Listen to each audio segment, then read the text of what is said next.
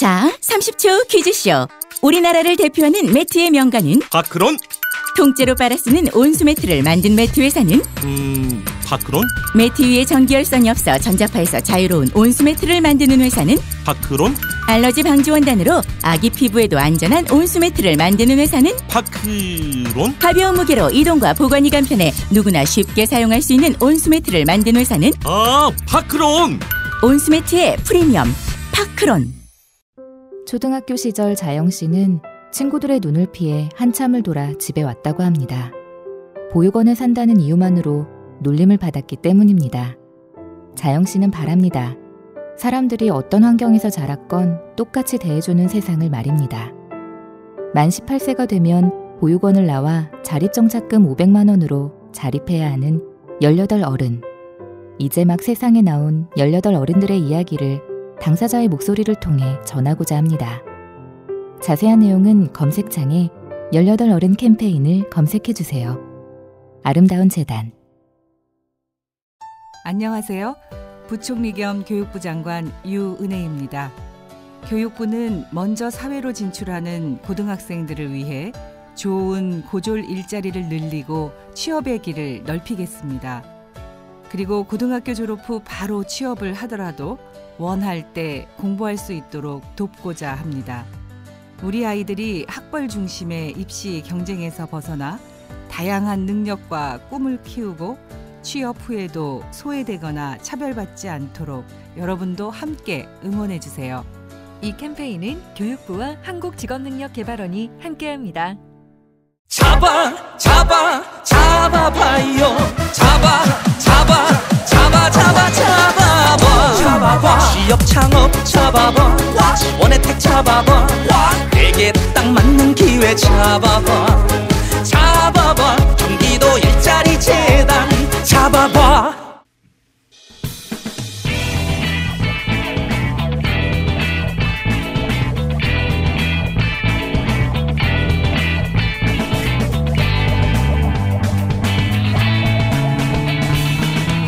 김어준의 뉴스 공장.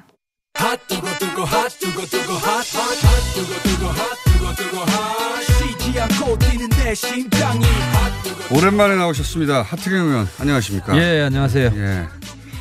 자, 하태경 의원이 나오셨으니까 이제 또 어, 손학규 당 대표 사이드 얘기 말고 예. 당연히 유승민 전 대표 변혁이라고 이름 지었던가요? 예, 예, 예. 어, 어떻게 할 예정입니까? 제가 지난번에 이제 한 한 달쯤 전에 네. 뭐 11월 아니면 12월 이제 창당 이야기를 했지 않습니까? 예, 예. 그래서 뭐 이제 논의한 끝에 이제 12월 창당 쪽으로 했고요. 이제 그 12월도 초도 있고 말도 있는데. 구체적인 날짜는 좀 더 협의를 해야 돼요. 근데 이제. 그게 기준이 뭐냐면 예. 그 패스트트랙? 패스트트랙 때문에 네. 그런데 우리가 이제 비당권파라고 불리지만 네. 원내 당권 우리가 잡고 있어요. 원내 대표는 우리 쪽이잖아요. 그렇죠. 어, 근데 이제 이게 우리가 빠져나가서 어, 원내 대표를 빠져나가면 뺏길 수가 있지 않습니까? 예. 어, 그러면은 지금 교섭 어, 단체가 예. 거꾸로 2대 1이 되는 거죠. 이제 여당 준 여당 하나 있고 야당 네. 하나 있고 이제 그렇게 됐을 때 이제 패스트트랙 통과되면 예. 우리가 독박 쓴다. 그래서 뭐 패스트트랙 저지까지는 하고 그렇죠. 창당을 새로 하더라. 그래서 패스트트랙 끝나면 바로 창당할 수 있게 왜냐하면 창당 준비까지는 예. 탈당 안 하고 다 할 수 있어요. 그리고 오신환 원내대표가 패스트트랙에 부정적인 건 뭐 주제 사실인데 오신환 원내대표 혼자 다 막을 수 있는 건 아니잖아요. 개별 투표를. 아 개인 투표를. 예, 개인 투표를. 그러니까 이제 어차피 개별 투표인데. 사실상 이제 투표 결과가 예. 지금 애매한 부분은 우리가 나갔을 때 예. 아무래도 이제 남아 있는 비례 의원들하고 당권파가 좀 더 어, 그 당내 여론을 더 주도할 수 있으니 아무래도 뭐 그런 걸 우려할 수밖에 없죠. 그리고 또 그 법안이 바뀔 수가 있습니다. 내용이 좀 바뀌었어요. 내용이 예. 한국당 입장이 또 바뀔 수가 있고. 권은 의원안도 지금 논의되고 있으니까. 아, 그렇죠. 공수처안도 바뀔 수 있고 심지어 선거법 안도 네. 민주당 내에서는 최근에 이제 330석은 어려우니까 어렵고 225대 75 이거는 지역구 반대로 통과되기 또 어려울 수도 있기 때문에 250대 50으로 하자 이런 뭐 타협 안도 흘러 나와요. 그래서 이제 그런 협상할 때 아무래도 우리가 교섭단체 원내대표를 가지고 있어야 네. 그 내용에 직접적으로 개입할 수 있죠. 그러면은 지금은 12월 3일 날 부의한다고 했는데 부의 즉시 표결에 들어갈지 아니면 뭐 시간을 또좀더 줄지는 모르겠습니다. 어쨌든 부의 하는 당일날 표결에 붙이겠다고 할 수도 있죠. 그건 뭐 의장 마음이니까. 근데 저희는 아무튼 빨리 결론 냈으면 좋겠고 어쨌든 11월 내에 창당 준비는 다 끝내놓고 패스트트랙 끝나면 바로 창당할 수 있게 시기는 그렇다고 하면 가장 초미의 관심사는 거기에 안철수 전 대표가 음, 합류하느냐 마느냐잖아요. 지금 어떻게 그동안 이제 또 한 가지 주제가 아 처음부터 어, 같이 가는 걸 전제로 창당을 생각할 것이냐 네. 아니면 창당과 안철수 합류 설득을 병행할 것이냐 네. 그래서 지금 시점에서는 어 병행한다 어쨌든 병행한다. 최대한 설득을 하지만 안 온다 하더라도 어, 무조건 창당한다. 창당한다. 근데 올 모르겠어요. 물 밑에서 어떨지 모르겠지만 언론에 보도되기로는 마라톤에 열심히신 것 같은데 그냥 그 제가 책을 받았어요. 저한테 책을 제일 먼저 보내셨더라고요. 마라톤 책을 네, 내셨어요. 그뭐 달리 달린다 해가지고 제목이 달린답니까?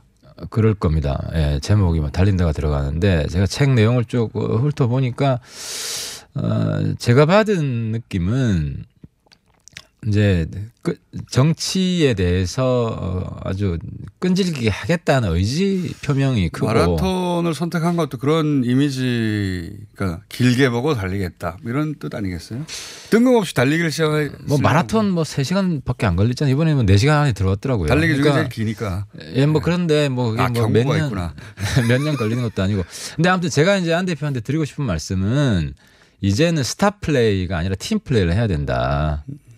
자, 같이 동고, 동락하는 동지들이 있어야 본인, 음, 대선 갈 때, 에, 옛날처럼 지금 사실 현실을 인정해야 된다는 거죠. 이제 과거처럼 이렇게 아주 최고의 왕벌 수준이 이었을 때가 있었잖아요. 말을 조심해서 하시는군요. 네, 조심합니다. 그래서 아무튼 그런 시대가 아니다 지금. 왕벌은 아니다 이제. 예. 같이 그렇죠. 일벌로 일하자. 근데 겁니까? 어쨌든 뭐 동지들을 같이 묶어서 그러니까 동지들이 생기려면 고생을 같이 해야 됩니다. 총선 참때 맞는데. 총선 때 어려움을 같이 이겨 나가고 그래서 팀 플레이를 생각하셔야 된다. 그래서 합류의 가능성 어느 정도로 보시는 겁니까? 아무튼 뭐 어, 저희 쪽그 안철수 대- 전 대표랑 이제 친한 의원들 이야기는 뭐 어제도 얘기 좀 했는데 조만간 입장을 정리해서 발표하겠다고 했답니다. 아, 그 입장은 온다 안 온다를 결정해서 야, 그것까지 포함이 되겠죠. 하여튼 포함해서. 예, 총선 입장이니까 지금 와서 유승민 전 대표와 합류하는 것은 자유한국당과의 협상을 전제로 하는 거라 뭐 합당이 아니더라 하더라도 뭐 선거연대나 총선을 어쨌든 어, 큰 범위에서는 함께 치른다 이런 개념이라 그건 부담되지 않을까요? 근데 이제 에, 저희들 입장에서는 당연히 그렇죠. 이제 우리가 가장 어, 개혁적 보수가 가장 성공할 수 있는 길이 무엇인가 이거를 결국은 택할 겁니다. 근데 이제 지금 놓여져 있는 선택은 어, 하나가 이제 최근에 이제 문병호 최고 네. 어, 손 대표 이제 탈당을 해가지고 이제 그분은 제3의 길을 독자적인 가시고 제3지대를 네. 하지 않습니까? 이제 그것도 우리는 배제하지 않습니다. 그분들도 포함한다 나중에. 아, 그렇죠. 그것도 지금은 이제 염두에 두고 있고 또 윤, 그 한국당 윤상현 의원이 해체 모여 하자. 한국당 네. 해체하고 예, 예. 그건 베스트입니다. 베스트죠. 우리 입장에서는. 다른 미래당 예, 그래서 예를 들어 어 비단과파 입장에서 예. 이제 이렇게 하는 제가 이제 얼마 전에 광화문 나가 보니까 분위기가 어떠냐면은 광화문에 그때 하여튼 몇십만 왔- 왔잖아요. 예, 예. 그럼 제가 딱 이렇게 등장해서 가면 한 두세 분이 붙어요. 예. 그래서 뭐라 그러냐면은 탄핵 부역자 하태경은 물러가라 막 이렇게 저한테 야유를 퍼붓습니다. 우리 공화당 혹은 뭐 아 그렇죠. 태극기 부대 아주. 강성 친박이었던 분. 근데 훨씬 더 많은 사람들이 옆에 네. 그런 이야기를 듣고 다 합쳐라 얘기도 있 아니 그럼 그 옆에는 하태경이 좀 잘 싸우고 있는데 왜 그러냐. 그러니까 그게 사실 저는 민심이라고 생각해요. 보수 대통합 아닙니까 그게 그러니까 이제 말하자면. 보수 대통합인데 예. 국민들은 개혁적인 국민들이 볼 때 개혁적인 보수 재편이죠. 그러니까 제가 얘기했지만 보수 대통합은 불가능합니다. 이 강성 친박이 있기 때문에 이분들 때문에 안 돼요. 보수 그러면- 대통합은. 그러면 보수 대통합이 아니면 그래서 윤상현 의원이 이야기하는 예, 해체 모여 시기 되면 그럼 어떻게 되는 거예요? 조금 개혁 교육적인 보수가 주도하는 예. 새로운 제3지대 이제 정당이. 신당이 생기고 강성 친박들은 이제 저기 우리 공화당하고 같이 음. 친박의 깃발 들고 보수 대통합이 아니라 보수도 이렇게 그 성격에 맞게 재편을 하자. 그렇죠. 그게 우리한테 베스트죠. 거기다가 음. 호남 일부 의원들 뭐 유성엽 의원이나 이런 분들이 합류하면은 저는 가장 강력한 우리 진영이다. 네. 그래서 이게 목표예요. 중도 보수의 어떤 정당. 개혁적이고 중도적인 예. 보수 한 중통합 정도 되겠죠. 저기 친박은 안 되니까. 그렇게 될 확률은 거의 없지 않습니까? 그러니까 그걸 목표로 예. 그걸 목표로 일단 최대한 노력을 한다는 거죠. 그리고 그리고 다음이 뭡니까 그림이 그러면? 그 그거는 이제 소설 쓰는 분들은 쓰시고 우리는 이제 그 다 창당한 다음에 그 다음 또 한 걸음씩 전진해 나가야죠. 이게 잘 안 돼서 그러니까 예를 들어서 몇 가지 모델이 있잖아요. 지금 말씀하신 베스트. 이것도 모델이. 저것도 안 되면 무소속 출마하는 거죠, 하태경은. 어쨌든 창당을 했으니까 무소속은 아니죠. 새로운 당 소속이겠죠. 이게 재편이 잘 안 되면 창당을 해서 네. 이제 이 창당하는 목적이 더 커지기 위한 것이고 네. 그래서 한국당에 있는 뭐 윤상현 의원이나 또 한국당에 이제 비박 있잖아요. 우리 같이 있다가 돌아가신 예, 예, 분들 사실 우리랑 차이가 없어요. 예. 하태경하고 뭐 장재원하고 등등 큰 차이가 없잖아요. 평소 다른 거지 뭐. 예. 평소 보이스가 다 차이가 없기 때문에 어 이제 그런 부분에 있어서 어떻게 재편할 것인지 이런 부분들을 계속 협의해 나갈 거예요. 만약에 그게 잘 안 됐어요. 그러면 이 시나리오도 여전히 남아 있습니까? 그러니까 어, 이 변혁 멤버들이 만든 당을 들고 당대당으로 자유한국당과 통합한다. 그러니까 이제 정치 가정법을 뭐잘안 쓰고 저는 항상 낙관적이기 때문에 잘 될 거라고 봅니다. 그걸 목표로 하고 그게 정 안 되면 그때 가서 판단하는 거예요. 지금 판단하기 어려워요. 그때 그럴 수도 있는 거죠. 예. 아, 모든 가능성 다 있죠. 있긴 있는 거죠. 예. 근데 거기에 안철수 전 대표가 오겠는가 하는 얘기를 이제 안철수 어, 전 대표의 거취를 전망하는 분들이 얘기하는 거죠. 안철수 전 대표가 어쨌든 자유한국당 혹은 뭐 새누리당과 손을 잡지는 않겠다는 말을 여러 번 해- 했기 때문에 본인은 예. 그래서 그 가능성이 낮, 낮지 않냐고 전망하는 거죠. 그래서 뭐 제가 그 전에 얘기했지만 총선 지나고 오시면 상당히 정치하시기 힘들 것이다. 총선 총선 전에 와서 같이 같이 고생하셔야 된다. 정치적인 저주 아닙니까? 아 이건 저주가 아니고 조언이죠. 조언. 어쨌든 이 변혁의 유승민 의원과 함께하는 분들도 뭐랄까요 불투명한 미래에 대해서 어, 다소 불안하기도 하고 혹은 어, 뭐랄까요 에너지가 넘치지는 않을 것 같아요, 그죠? 4년 내내 그랬어요. 이미 이미 익숙해져 있기 때문에 불안한 미래는. 알겠습니다. 하여튼 안철수 전 의원 쪽으로부터 이렇게 하겠다 저렇게 하겠다 저- 전화를 받은 말은 없는 상황 여전히. 네 그렇습니다. 근데 곧 입장은 정리하겠다. 정리하겠다는 이야기를 들었습니다. 그 곳이 언젠지는 모르겠으나 그거는 이제 안철수 의원들이 뭐 이번 주 내로 좀 협의를 한다고 합니다. 그 황교안 대표가 한동안은 이 통합에 적극적인 듯 하다가 최근에는 그 뭐 보수 대통합의 발언 수위가 낮아지고 의지도 좀 약해진 거 아니냐 이런 기사가 많, 많거든요. 뭐 기자들 기자들이 보기에 그렇다는 건데 실제로도 그렇게 보십니까? 근데 황 대표가 어제 이제 그 박찬주 장군 음, 문제를 처리하는 과정에서 저는 정치적으로 많이 성장 아, 할 거라고 봅니다. 그러니까 본인이 굉장히 좀 어, 강하게 밀어붙였는데 네, 안 더. 강한 어, 역풍을 맞았잖아요. 여전히 전혀 완전히 포기한 건 아닌 것 같은 뉘앙스로 얘기를 하시던데. 어, 근데 아무튼 저는 포기할 수밖에 없을 거라고 보고, 어, 이런 게 정치구나. 대중 정치. 그러니까 사실, 그, 뭐, 박찬주 대장은 기자회견에서 오히려 정치권에서 멀어졌단 말입니다. 그렇죠. 본인들 본인의 생각하고는 정반대의 효과가 났죠. 네, 그렇죠. 어. 그게, 그게 왜 그러냐면은, 저도 이제 이 사람이 왜 안 그렇게 했습니까? 에, 불뚝불뚝 솟아오르는 게 있거든요. 억울한 게 있겠죠. 그렇죠. 감정이 막 오르는 게 정치하는 모든 있고. 사람이 다 억울한 게 있어요. 근데 이런 거를 국민적인 시각에서 한 번 더 여과하고 녹여내고 네. 하면서 이제 대중 정치인으로 거듭나는 거예요. 제 언어로는 자기 객관화가 되어나가는 과정인데 정치적으로 이게 안 되는 분들이 있어요 끝까지. 굉장히 어렵습니다. 자기 객관화 맞아요. 그거예요. 근데 황교안 대표가 이제 좀 에, 조국 그 싸움을 지나면서 좀 자만한 것 같아요. 그거. 실제로 그렇게 평가들 합니까? 이거. 어제 보면 이제 영입 거의 안 할 것처럼 상당히 꺾인 것처럼 보이고 근데 이제 황 대표가 아, 그나마 이 반 성찰적 능력이 좀 있다. 아, 왜냐하면 그게 아니면 그 계속 밀어붙일 수도 있거든요. 어 저 시원하네. 뭐 아니 그 소위 아스팔트 우파 진영 내에서 굉장히 시원한 발언을 한 거예요. 그분들이 듣기에는. 네. 근데 어쨌든 그게 아니라 약간 숙이는 모습을 보이고 있기 때문에 그래서 황 대표도 계속 진화하는 정치인이 됐구나. 뭐 그렇게 생각을 합니다. 앞으로 동료가 될지 모르니까 너그러워지셨네요. 뭐 황 대표 제가 뭐 황 대표에 대해서 나쁜 얘기 별로 한 적은 없죠. 황 아, 대표에 이거, 대해서는 이거 궁금한 거 하나 있습니다. 제가 요즘 주목하는 대목인데 정광훈 목사 같은 경우에 한 두세 달 전까지만 하더라도 어, 대중 여론이 굉장히 차가웠어요. 예, 정치권에서도 좀 멀리 하는 게 좋겠다. 위험하다. 최근에 왜 이렇게까지 지금 어, 자유한국당 특히 한교안 대표가 이렇게 이 무대에 올라가고 가깝게 지내려고 합니까? 이게 크게 도움이 안 될 것 같은데. 저는 정광훈 목사를 모르다가 어떻게 알게 됐냐면 계산법이 잘 이해가 안 가요. 제 유튜브에 네. 탄핵을 박근혜 전 대통령 탄핵을 제일 처음 주창한 게 김진태 의원이다. 네. 친박이 앞장섰다. 네.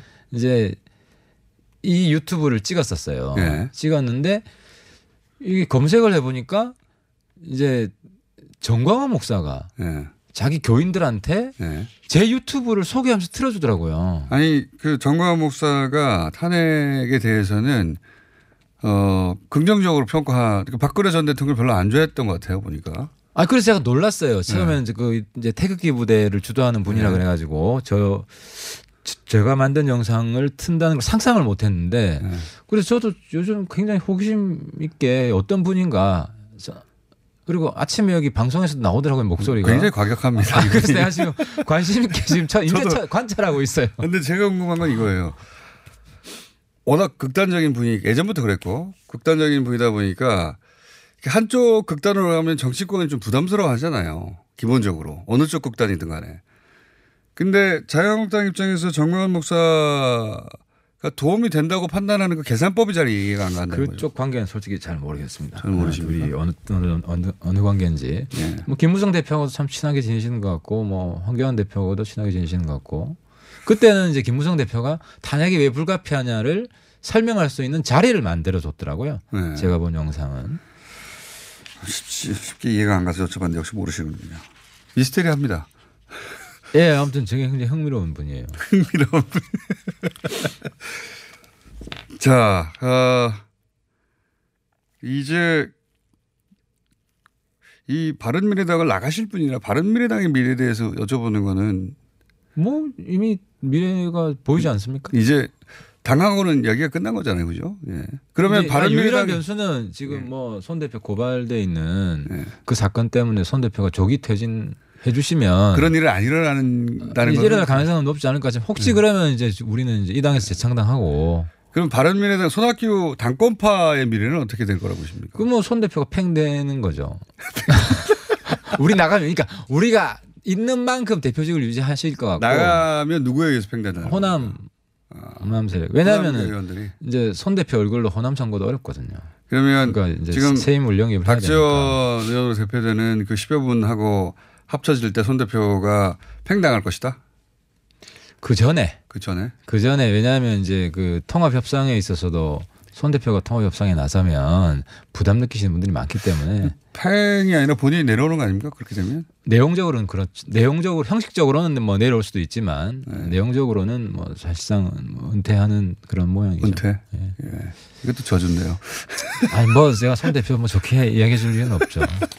자, 알겠습니다. 혹시 이 변형 내부의 노선 갈등은 없습니까? 이렇게 하는 게 맞겠다, 저렇게 하는 게 맞겠다 원래 있잖아요.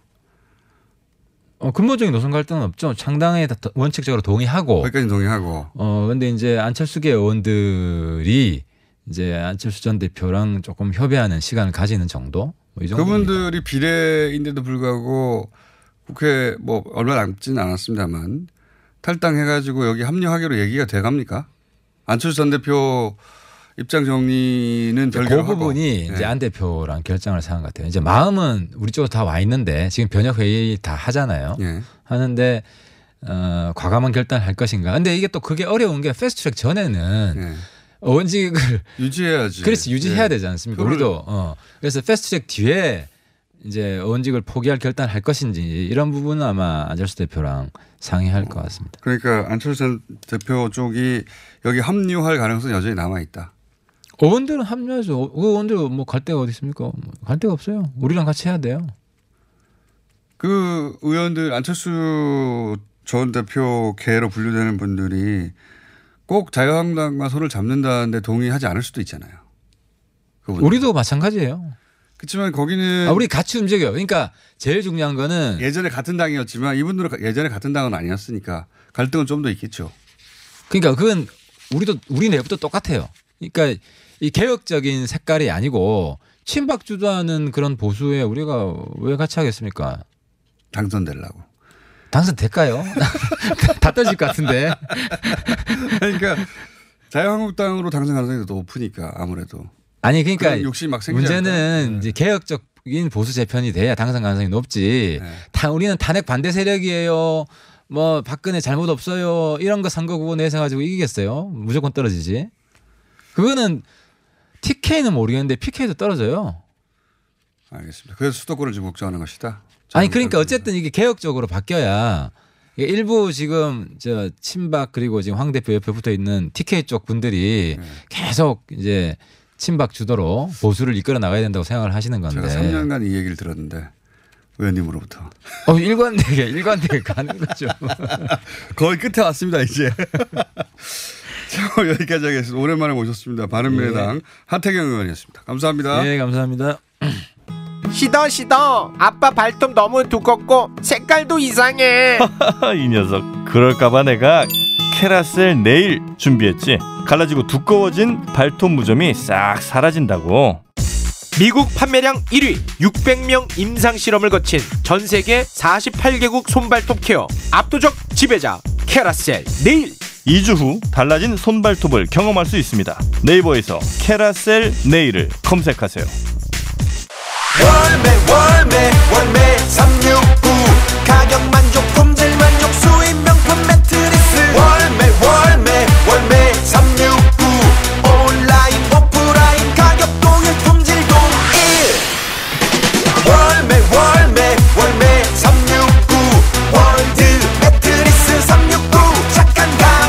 월드 매트리스 369. 온 오프라인 동일 판매. 지금 검색창에 월매 369. 안녕하세요. 치과의사 구지은입니다. 태아가 자랄 때 가장 먼저 생기는 기관이 어디일까요? 바로 입입니다. 먹는다는 것은 삶의 시작이자 끝인 것이죠. 100세 시대인 요즘은 치아를 100년 가까이 사용합니다. 그럼 어떻게 해야 치아를 100년 동안 건강하게 관리할 수 있을까요? 바로 올바른 칫솔질과 정기적인 스케일링입니다. 가까운 치과를 방문하시면 치과의사 선생님께 올바른 칫솔질을 배울 수 있습니다. 그리고 1년마다 건강보험 적용이 되는 스케일링 치료 놓치지 마세요. 이 캠페인은 유디치과협회와 함께합니다.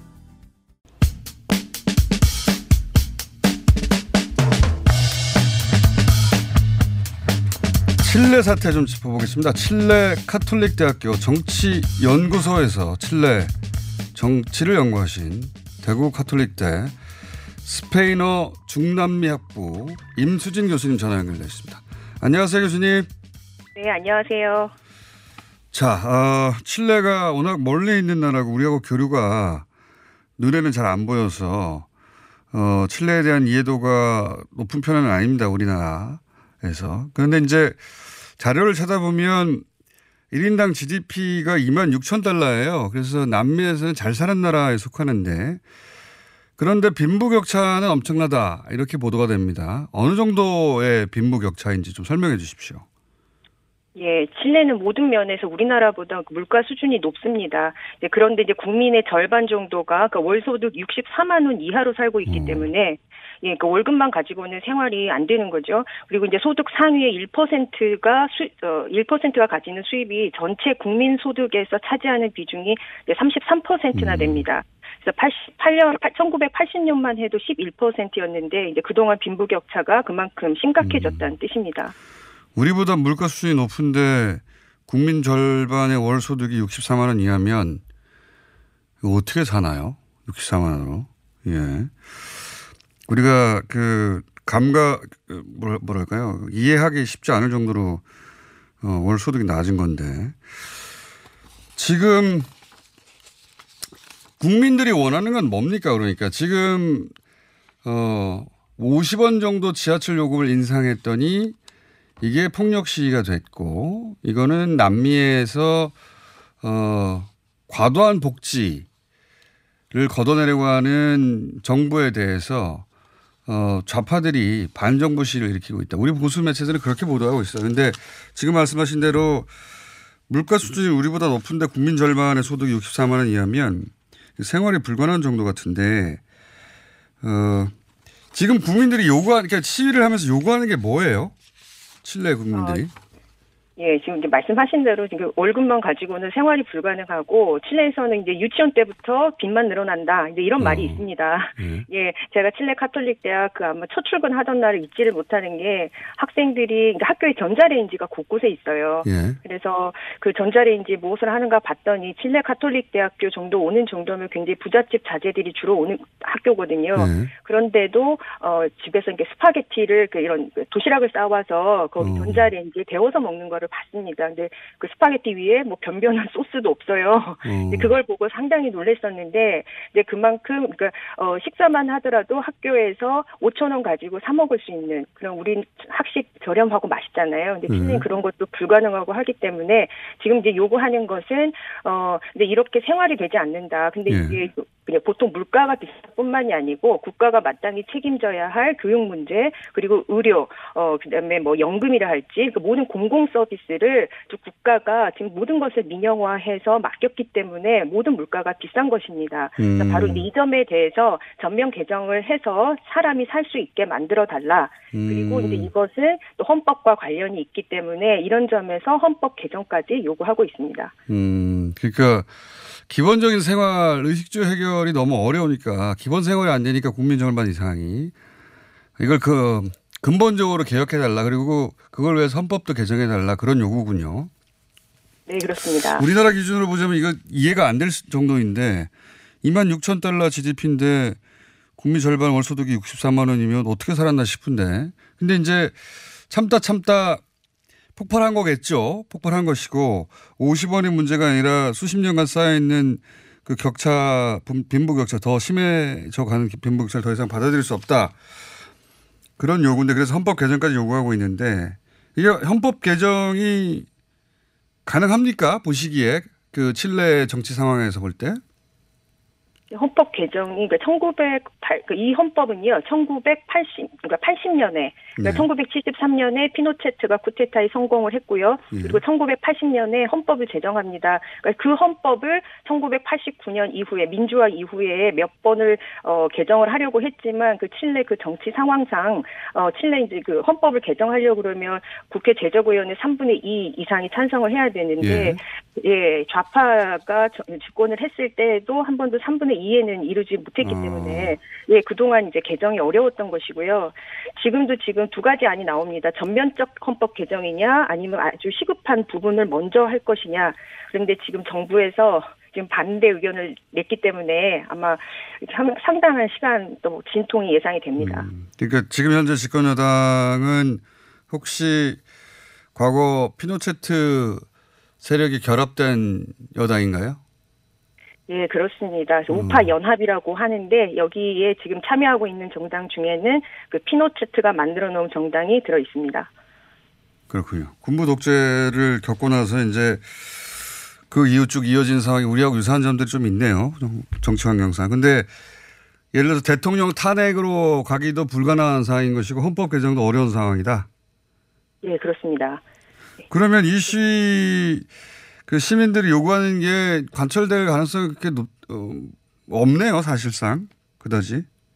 어, 이제 그런데 이제 이 시민들이요, 그, 네. 어, 지금 우리가 시위대라는 표현을 이제 하고 있는데 사실 실내의 89% 전체 국민의 89%가 그 현재의 그 시위에 대해서 국민들의 요구에 대해서 찬성을 하고 있습니다. 아, 그 정도 수준이군요. 예, 이제 그렇기 때문에 이게 이제 일부 시민의 요구라고 볼 수가 없고요. 지금 여기에는 헌법 개정을 요구하는 강력한 세력이 지금 뭐 대학 교수들을 비롯해서 이게 이제 엘리트들이 지금 이제 중심이 돼서 하고 있기 때문에요. 그리고 이제 의회 내에서도 헌법 개정 요구는 일어나고 있습니다. 음. 그래서 이제 쉽게 사그라들 것 같지는 않습니다. 그렇군요. 이게 국민, 그러니까 정파적인 문제가 아니라 국민의 압도적인 지지를 받는 요구 사항이라 정치권이 마냥 외면할 수는 없다. 그런 거군요. 예, 그렇습니다.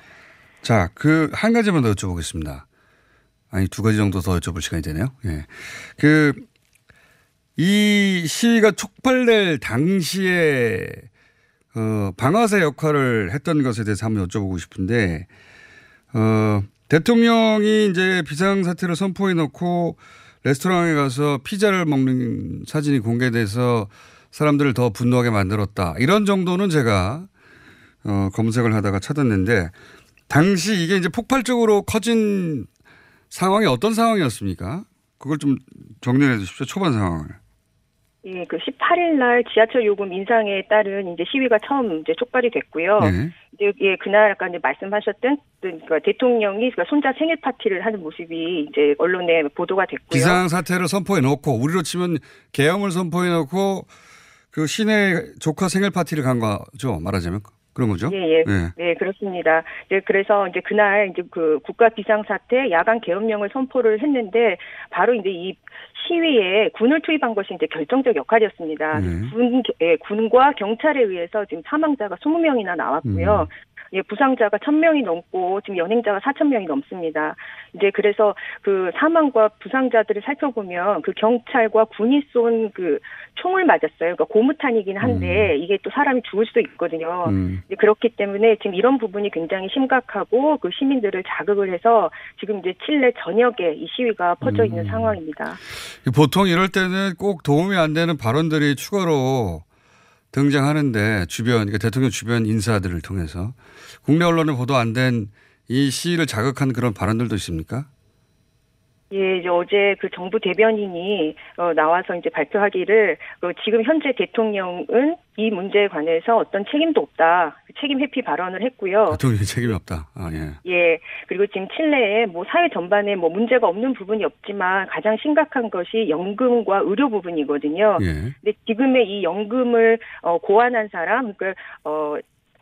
피노체트 때 그 경제부 장관을 했던 사람이 호세 피니라라는 사람입니다. 이 사람이 어제 나와서 연금 개혁에는 아무런 문제가 없다, 좋은 제도이다라고 말을 했는데, 예, 이 사람은 같은 이제 피니라, 예, 지금 현재 대통령의 형입니다. 지금 현재 대통령이 억만장자죠. 게다가 네, 그렇습니다. 네, 지금 그 라- 중남미에서 가장 큰 항공사의 대주주이고 축구단주이기도 하고 그 외에도 많은 사업체를 갖고 있습니다. 예, 자산 자산도 엄청난 것이고 그러니까 국민들이 어떤 상황을 겪는지 이제 전혀 감을 잡지 못하는 사람들이 정권을 잡고 있고 대통령은 책임이 없다고 생각하고 계속 불을 지르고 있는 거군요. 말하자면 네, 맞습니다.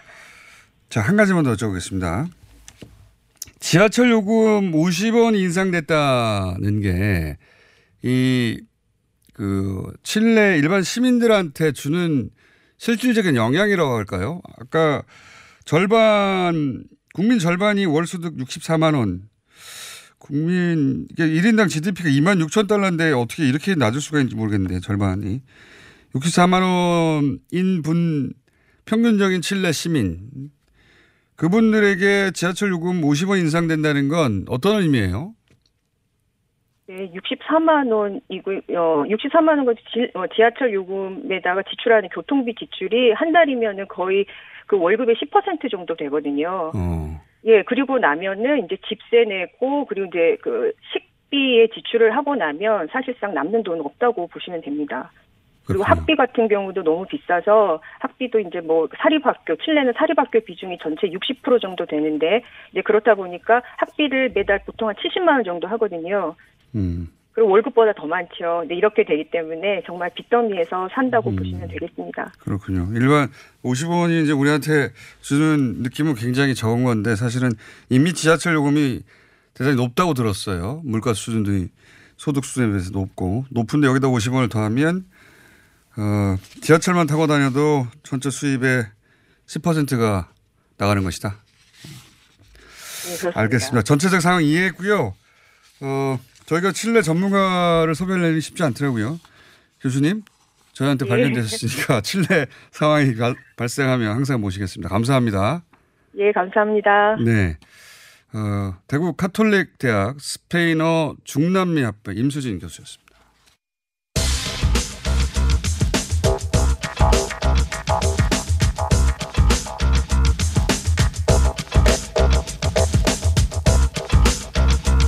2주 연속으로 과학이 살아남았습니다. 원정호 씨 나오셨습니다. 안녕하십니까? 아, 원래 매주 나오는 레귤러인데 지금 네. 2주 연속으로 나온 게 어떤 뭐 뉴스 같이 얘기를 하시네요. 혜택. 혜택. 특전. 자, 아, 칠레가 이러네요. 아, 그러게요. 거기 뭐 물가도 비싼데. 아니, 그러니까 이건 참 GDP 도 높고. 충격적이에요. 국민 절반 이게 GDP가 2만 6천 달러인데 국민 절반의 월 소득 이- 그 GDP가 2만 6천 달러라는 건 우리 한 몇 년 전에 불과하거든요. 그죠? 얼마 차이 안 나죠. 네. 근데 거기서 국민 절반이 월 소득 64만 원이다. 뭐 어떻게 살아? 아무도 못 살아. 좀, 좀 심하네요, 진짜. 그런데 지하철 요금 우리보다 더 비싸. 이게 난 이해가 안 가. 어떻게 그 나라가 운영된다 모르겠네요. 예. 저도 배낭여행 가다가 뭐 중동 같은 데 가서 가끔씩 물가가 너무 비싼 나라들에 접한 적이 있는데 거긴 저는 뭐 지나가는 거니까 상관없는데 여기는 사셔야 되는데. 북, 북유럽하고 예. 예. 중동도 잘 사는 나라 비싸죠. 네. 갑자기 글로 해. 아, 그러게요. 과학 얘기를 해야 되는데. 자, 과학 얘기 오늘 주제 뭡니까? 제가 지난 시간에 양자 컴퓨터 이야기 드렸잖아요. 예. 이해를 저- 못했어요. 예, 뭐 그거는 뭐더 하지 않을 아인슈타인도 거고요. 잘 이해를 못했기 때문에 예, 물론 아인슈타인은 필요는 100년 전 사람이라 예, 좀 상황이 다르긴 한데. 그게 무슨 달라요. 아인슈타인이 우리가 여전히 도달하지 못한 예, 아인슈타인은 뭐 인류 역사상 최고의 천재죠. 예, 그러니까 이제 그분이 양자 역학에 대해서 굉장히 불만이 많았고 네. 예, 틀렸다고 했었기 때문에 이해 양, 못해서 양자 역학 아직도 그 개념을 안 받아들이 안 받아들이는 분들이 있습니다. 학자 중에도. 아니 받아들이기 어렵죠. 예. 영과 일이 동시에 존재한다. 나는 나는 거기에 있, 있기도 하고 없기도 하고 이거 어떻게 받아들입니까? 그러니까 저 공장장님 같은 일반인이 또 이렇게 반발하시는 거하고 네. 또 학계에서 또 하는 관점은 좀 다르다는 점은 제가 얘기를 드리고 싶고요. 자, 계속 이제? 안 얘기 받아들여지는데. 그분들 공부를 열심히 하시고 근거를 가지고 없거나 해야지 있거나 없거나가 동시에 있다는 게 그나저나 네. 오늘 주제가 뭡니까? 예. 어, 오늘은 좀 뭔가 신기한 쪽에 가까운 인공지능 이야기를 좀 드리고 싶은데 인공지능. 인, 예, 인공지능이 이런 것도 한다. 어, 공장장님의 공포를 고려하여 좀 네. 유한 걸로 왜 우리 동물하고 함께 살다 보면 쟤네들이 우리 말을 혹시 알아듣는 게 아닌가. 강아지 키우면 그런 생각 하게 그렇죠. 됩니다. 네. 또 자기네들끼리 심지어 대화를 하는 게 아닌가 하는 생각을 한 번씩 하잖아요. 걔한테 꼭 말을 걸게 되죠. 그렇죠. 불만 있으면 말을 하라고. 예. 불만이 없는 기- 경우가 대부분이죠. 말을 안 하니까. 근데 고양이 같은 경우에 그 일본에서 집에 안 들어오는 고양이를 다른 길고양이 등에게 부탁해서 좀 오라고 해라라고 하면 어, 저녁에 온다고 이게 유행했던 적이 있어요. 트위터에서. 말도 안 되는 소리. 근데 굉장히 많은 증언이 달려가지고 이게 사실이 아니냐. 그래서 최근에 제 지인도 한국에서 선고한 적이 있어서 인간의 착각이에요. 어쨌든 근데 이런 안 되는 경우가 99겠죠. 그렇죠. 하나 된 물론 걸뭐안 되는 경우는 안 쓸 테니까. 예. 그러나 어쨌든 우리의 이런 생각이 어쩌면 좀 과학적 바탕이 있을지도 모른다는 얘기를 드리려고 하는데요. 아니, 뭐 고양이 언어를 완벽하게 이해했다 모르겠는데. 근데 그런 비슷한 얘기입니까? 예, 어, machine learning 알고리즘을 통해서 예. 박쥐들이 내는 소리를 분석한 거예요. 그거는 컴퓨터가 할 만한 일이네요. 예, 그렇죠. 예. 통계니까. 무한 반복에다가. 예, 예. 그 행동 패턴하고 소리하고를 비교를 한 거죠. 어, 이런. 소리일 때 이런 행동을 하더라. 그렇습니다. 계속 공부를 시켰다. 어. 그래서 어떤 결과가 나왔냐면 네. 분석을 해서 어, 단적으로 말하자면 이 박쥐들 중에 누가 누구와 누가 서로 말다툼을 하는가, 말다툼을 해요. 무슨 일로 싸우는가, 어. 그리고 말다툼의 결말이 어떻게 나는지까지 예측하는 방법을 개발한 거예요. 어. 이것도 약간 무섭네요. 만약에 아, 그렇죠, 네. 이 AI가 우리는 이해할 수 없는 동물의 언어를 다 이해했어 어느 순간. 네. 동물들을 막 조종해서 인간을 공격하는 거야. 아, 정말 두려움이 많으시군요, 이쪽으로. 이게 SF 영화로 나올 법합니다. 이 분야가 이렇게 연구되고 있다니까. 어쨌든 박제를 연구가, 해봤더니 네, 되고 있고요. 그 얼핏 우리가 들으면 난 그 소리가 그 소리 같잖아요. 찍찍거리고만. 네, 이해할 수 없죠, 우리는. 예. 근데 사실은 그 행동이나 맥락은 물론이고 발신인과 수신인 정보도 다 들어있다 거기에. 아 박지 너 너한테 말하는 거야 하면서 아, 찍찍한다는 예, 거죠. 그렇다는 거예요. 네. 어, 그럴 수 이- 있겠네요. 예, 이 연구를 22마리의 박쥐를 두 그룹으로 나눠서 75일간에 걸쳐서 연구를 한 건데 네. 얘네들이 소리도 되게 다양하게 내더라고요. 박쥐들이 암컷 성체들이 주로 소리를 많이 내는데 15,000가지 소리를 낸대요. 그 찍찍 소리가 이렇게 분석해 보면 15,000종이라는 거예요. 어, 기본적으로 애들이. 예, 기본적으로 이제 잠자리를 둘러싼 다툼 그러니까 좀 내가 여기 자는데 좀 저리 가라 이런 거 하고 아, 이게 인간하고 똑같네. 의식주가 좀 기본적으로 싸우는 거 아니, 아닙니까? 그렇습니다. 기본적인 의식주 가지고 싸우는데 그다음에 먹이를 둘러싸서 이거 내 그러니까 거다 뭐. 의식주. 예. 그다음에 횟대에서 그러니까 이렇게 내 공간, 네 공간 하면서 좀 멀리 좀 붙지 마라 이런 걸로 싸우고 어. 무엇보다 재밌는 건 뭐냐면요. 원치 않은 수컷의 찝쩍거림에 대해서 불평을 늘어놓는 자기네들끼리 암컷들끼리 아 자기들끼리 예, 암컷들끼리 제가 나한테 예, 예. 아, 그런 게 많다고 자랑인데 아, 한편으로는 예, 예. 그, 그, 그 남자를 생각해 제가 나한테 추파를 던져서 짜증낸과 동시에 자랑이기도 하죠. 그럴 수도 있죠. 이렇게 인기 예. 있다. 어쨌든 여- 여자들 입장에서 이제 이런 얘기는 종을 떠나서 다 공, 공통적으로 하는 얘기구나라는 생각이 들었고요. 어, 그러니까 이제 귀찮기도 하고. 그렇죠. 여러 가지 마음이 있겠죠. 개 조심해라 하고 예, 그렇죠. 정보 교환이기도 하고 예, 예. 자랑이기도 하고 그런 소리를 박쥐들이 나누고 있다는 것이고. 어, AI 분석 결과예요. 예, 어, AI 분석 결과고요. 일단은 그리고 특정 소리가 아까 얘기하셨지만 누구를 겨냥하는지 누구 그 많은 박쥐를 수, 막 동굴에 뭐 몇만 마리씩 있잖아요. 생각해 보면 당연할 것 같아요. 소리를 내는데 불특정 다수를 향해서 무슨 방송하는 것도 아니고 근데 그 지점까지 그렇게 생각을 한 거예요. 그냥 어떤 일종의 사방에다가 그냥 하는 방송. 개념이 아니겠느냐. 아무렇게나 내는 어느 정도 의미가 있다 하더라도. 근데 이게 이 아무튼 이, 이 리서치에서 중요했던 거는 특정 박쥐에게 하는 얘기들이 많다. 일대 커뮤니케이션이 예. 예. 그게 굉장히 많다는 것이고 거기에 맞는 이제 정보가 안에 들어 있고 아무튼 재밌는 것도 이제 언쟁을 이렇게 분석을 하다 보면은 언쟁도 한다 이거죠. 예, 언쟁을 하고 옆으로 좀 꺼져 뭐 이런 거. 그렇죠. 그러다가 이제 싸우잖아요. 예. 싸우면 박쥐들이 정말로 결별, 그러니까는 뭐라 그래 절교를 할 것인지 말 것인지도 알 수가 있고. 아 서로 가까이 지내다가 예. 어떤 사유로 싸워가지고 떨어진다. 떨어지기 예. 그런 결과도 있다 이거죠. 있고 그걸 이제 예측할 수 있고 대화를 통해서. 그다음에 아, 저런 찍찍을 하는 거 보니까 얘네가 헤어지겠다. 그렇습니다. 인간도 알 수가 있죠. 인간도 대충 눈치로 깔 수 있잖아요. 인간도 예. 말하는 걸 보면 저 커플 금방 끝나겠는데 뭐 이런 거 알 수 있죠. 그리고 결별한다면 누가 떠날 것인지도 알 수가 있다. 예, 둘 중에 하나가 어느 쪽이 갈 건지도 어. 예측이 어느 정도 가능하다는 겁니다. 그러니까 꽤 구체적인 신기한데요. 정보를. 예, 그러니까 서로 다투기만 하는 거 가지고는 누가 떠날지 모르는데. 그렇죠.